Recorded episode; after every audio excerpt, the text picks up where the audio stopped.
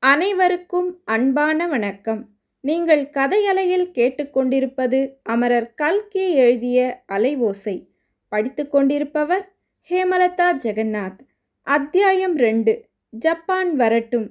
அன்றிரவு சுமார் எட்டு மணிக்கு சூர்யா எதிர் வீட்டுக்கு போகலாம் என்று புறப்பட்டு சென்றபோது அவனை எதிர்பார்த்து கொண்டிருந்தவன் போல் அமரநாத் நின்று கொண்டிருந்தான். வருக வருக சுதந்திர வீரர் சூர்யாவின் வரவு நல்வரவாகுக. என்று தமாஷ் செய்து கொண்டே சூர்யாவின் கைகளை பிடித்து வீட்டுக்குள் அழைத்து போனான் அமரநாத். கூடத்தில் போட்டிருந்த சோஃபாக்கள் ஒன்றில் உட்கார்ந்து வர்ண நூலினால் பூவேலை செய்து கொண்டிருந்தாள் ஒரு பெண். இவர்கள் உள்ளே வந்ததும் அவள் எழுந்தாள். அமரநாத் அவளை பார்த்து சித்ரா என் அருமை நண்பன் சூர்யாவை உனக்கு அறிமுகம் செய்து வைக்கிறேன்.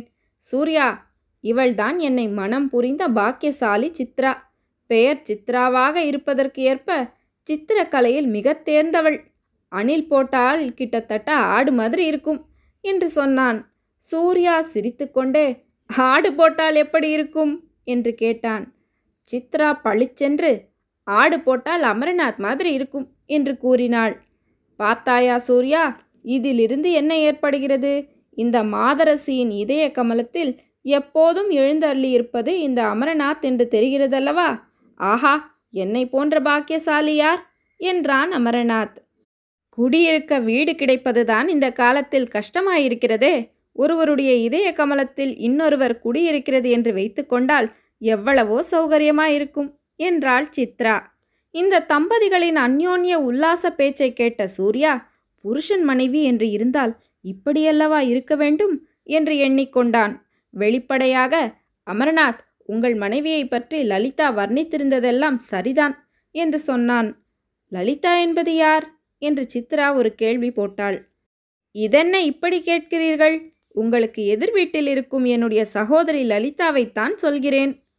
ஓஹோ எங்கள் சத்ரு விட்டு நாட்டுப்பெண்ணையா நான் அவளை பார்த்து எத்தனையோ வருஷமாயிற்றே. என்னை பற்றி அவள் என்ன வர்ணித்திருக்க முடியும்? என்று கேட்டாள் சித்ரா. முன்னே எழுதியிருந்ததைத்தான் சொல்கிறேன். அவளும் தாங்களும் ரொம்ப சிநேகிதம் என்று எழுதியிருந்தாள். சிநேகமும் இல்லை ஒன்றுமில்லை. நாங்கள் ஜன்ம விரோதிகள் அல்லவா? இதற்குள் அமரநாத் சூர்யா முனிசிபல் எலெக்ஷன் விஷயமாக இந்த இரண்டு வீட்டுக்கும் கொஞ்சம் மனஸ்தாபம் ஏற்பட்டது அல்லவா? அது விஷயத்தில் இவளுக்கு ரொம்ப கோபம். அந்த கோபத்தை இப்படி காட்டுகிறாள். எனக்கு கோபம் ஒன்றுமில்லை. மனிதர்கள் இப்படி மூடர்களா இருக்கிறார்களே என்று பரிதாபந்தான் மொத்தத்தில் நமது தமிழ்நாட்டு ஜனங்கள் வாழத் தெரியாதவர்கள். வாழும் வகை தெரிய வேண்டுமானால் கல்கத்தாவுக்கு போய் வங்காளிகளுக்கு மத்தியில் இரண்டு வருஷமாவது இருந்துவிட்டு வர வேண்டும் என்றாள் சித்ரா. நான் அதை ஒப்புக்கொள்ள மாட்டேன். தமிழ்நாட்டார் மற்றவர்களிடம் தெரிந்து கொள்ள வேண்டியது என்ன இருக்க முடியும்? என்றான் சூர்யா. இதை கேள் சூர்யா எலெக்ஷன் சண்டைக்கு பிறகு இவளை இங்கே வைத்துக்கொண்டு காலட்சேபம் செய்ய முடியாது என்றுதான் முக்கியமாக நான் கல்கத்தாவுக்கு போனேன். போன பிறகு ஏண்டாப்பா போனோம் என்று இருக்கிறது? இவளுக்கு வங்காளி நாகரிகத்தில் அத்தனை மோகம் பிறந்துவிட்டது. அதுவும் நேதாஜி சுபாஷ் மலாய் நாட்டில் சுதந்திர இந்திய சர்க்காரை ஸ்தாபித்திருக்கிறார் என்று தெரிந்த பிறகு இவளுக்கு ஒன்றுமே தலைகால் புரியவில்லை. ஆகாச விமானம் ஒன்று கிடைத்தால் என்னை இவள் பரித்தவிக்க விட்டு நேதாஜி போஸிடம் பறந்து போய்விடுவாள் என்றான் அமரநாத். இந்த சமயத்தில் வாசலில் ஆள் வரும் சத்தம் கேட்கவே சித்ரா மாமனார் வருகிறார் போலிருக்கிறது. என்று சொல்லிக்கொண்டே எழுந்து மச்சுப்படி ஏறத் தொடங்கினாள். நாளை ஆண்டு நிறைவுக்கு உங்களை வந்து லலிதா அழைப்பாள். அவசியம் வரவேண்டும் என்றான் சூர்யா. தாமோதரம் பிள்ளை உள்ளே வந்ததும் இளைஞர்கள் இருவரும் எழுந்து நின்றார்கள். அப்பா யார் பார்த்தீர்களா? அடையாளம் தெரிகிறதா? என்று அமர்நாத் கேட்டான். ஓஹோ நம்ம சூர்யா போல் இருக்கிறதே. ஒருவேளை தவறாக சொல்கிறேனோ? கண் அவ்வளவு துல்லியமாக இல்லை. வயதாகிவிட்டதல்லவா என்றார் தாமோதரம் பிள்ளை. சூர்யா தான் அப்பா. சூர்யாவே தான் என்றான் அமரநாத். நமஸ்காரம் என்றான் சூர்யா. தாமோதரம் பிள்ளை அவருடைய ஆஃபீஸ் அறைக்கு போய்விடுவார் என்று அமர்நாத் நினைத்ததற்கு மாறாக அங்கிருந்த சோஃபாவில் உட்கார்ந்தார். வாலிபர்கள் இருவரும் உட்கார்ந்த பிறகு சூர்யாவை அவர் மறுபடியும் உற்று பார்த்தார்.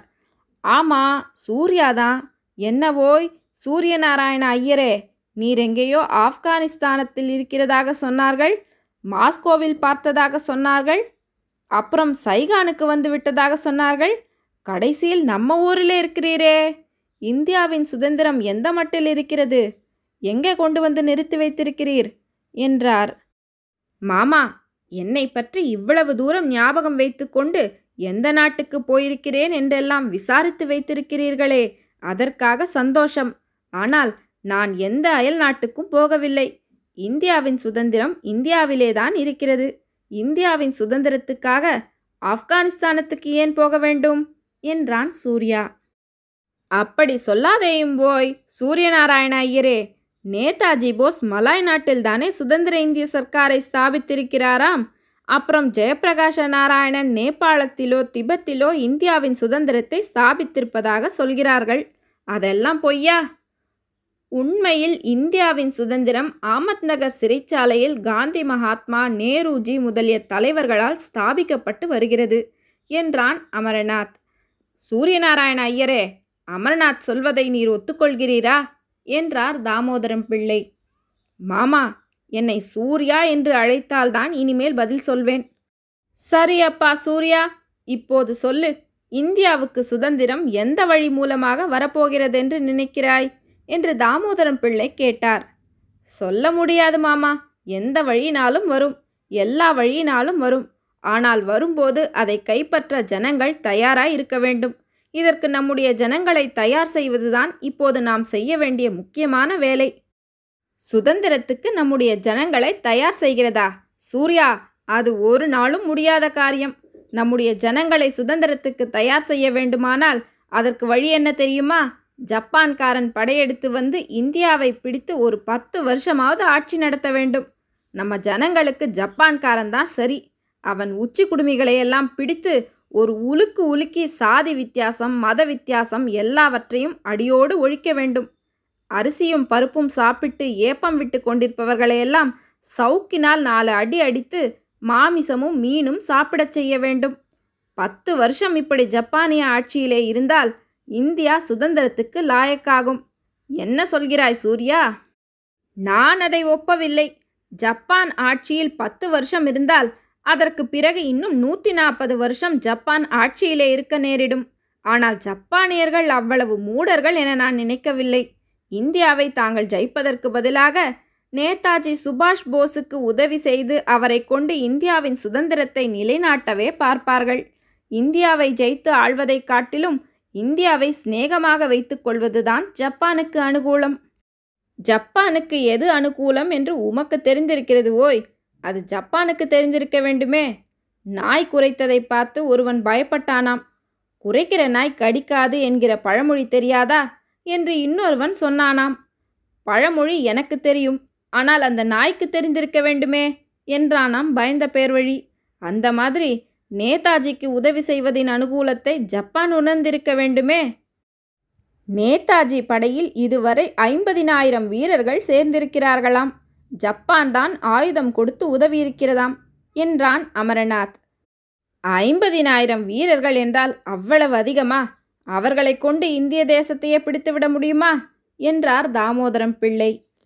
நேதாஜி ஐம்பதினாயிரம் பேரோடு வந்தால் இந்தியாவில் அவருடன் சேர்வதற்கு ஐம்பது லட்சம் பேர் காத்திருக்கிறார்கள் என்றான் சூர்யா. வங்காளத்தில் மட்டுமே ஐம்பது லட்சம் பேர் சேர்வார்கள். கல்கத்தாவெல்லாம் ஓயாமல் இதை பற்றியே பேச்சாக இருக்கிறது என்றான் அமரநாத். ஐம்பது லட்சம் பேர் சேரட்டும் ஐந்து கோடி பேர் வேணுமானாலும் சேரட்டும். நேதாஜி புதுடில்லிக்கு வந்து சக்கரவர்த்தியாக முடிசூட்டி கொள்ளட்டும். நான் குறுக்கே நிற்கவில்லை. ஆனால் அரசனை நம்பி புருஷனை கைவிடுகிற காரியம் மட்டும் உதவாது. நேதாஜி எப்போதோ வரப்போகிறார் என்பதற்காக இப்போது இங்கே சில தரிதலைகள் சபோட்டேஜ் வேலையில் இறங்குகிறார்களே. அது சுத்த முட்டாள்தனம்.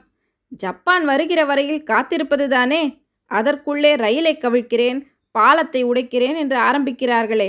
சபோட்டேஜ் வேலைகள் அரசாங்க துரோகம் மட்டுமல்ல பொதுஜன துரோகம். நான் ஜட்ஜா இருந்தால் அப்படிப்பட்ட காரியம் செய்பவர்களுக்கு மரண தண்டனை விதிப்பேன். இவ்விதம் தாமோதரம் பிள்ளை சொல்லி வந்தபோது சூர்யாவின் முகத்தில் ஒரு மாறுதல் காணப்பட்டது. மலர்ந்திருந்த அவன் முகம் சட்டென்று சுருங்கிற்று. இந்த மாறுதலை அமர்நாத் கவனித்தான். அமர்நாத் கவனித்தான் என்பதை சூர்யாவும் தெரிந்து கொண்டான். தெரிந்து கொண்டதும் அமர்நாத்தின் முகத்தை ஏறிட்டு பார்த்தான். சூர்யாவின் கண்கள் ஏதோ ஒரு உறுதியை அமர்நாத்தினிடம் எதிர்பார்த்ததாக தோன்றியது. அமர்நாத்தின் கண்கள் அந்த உறுதியை சூர்யாவுக்கு அளித்தன. இரண்டாம் அத்தியாயம் முடிவுற்றது. நன்றி.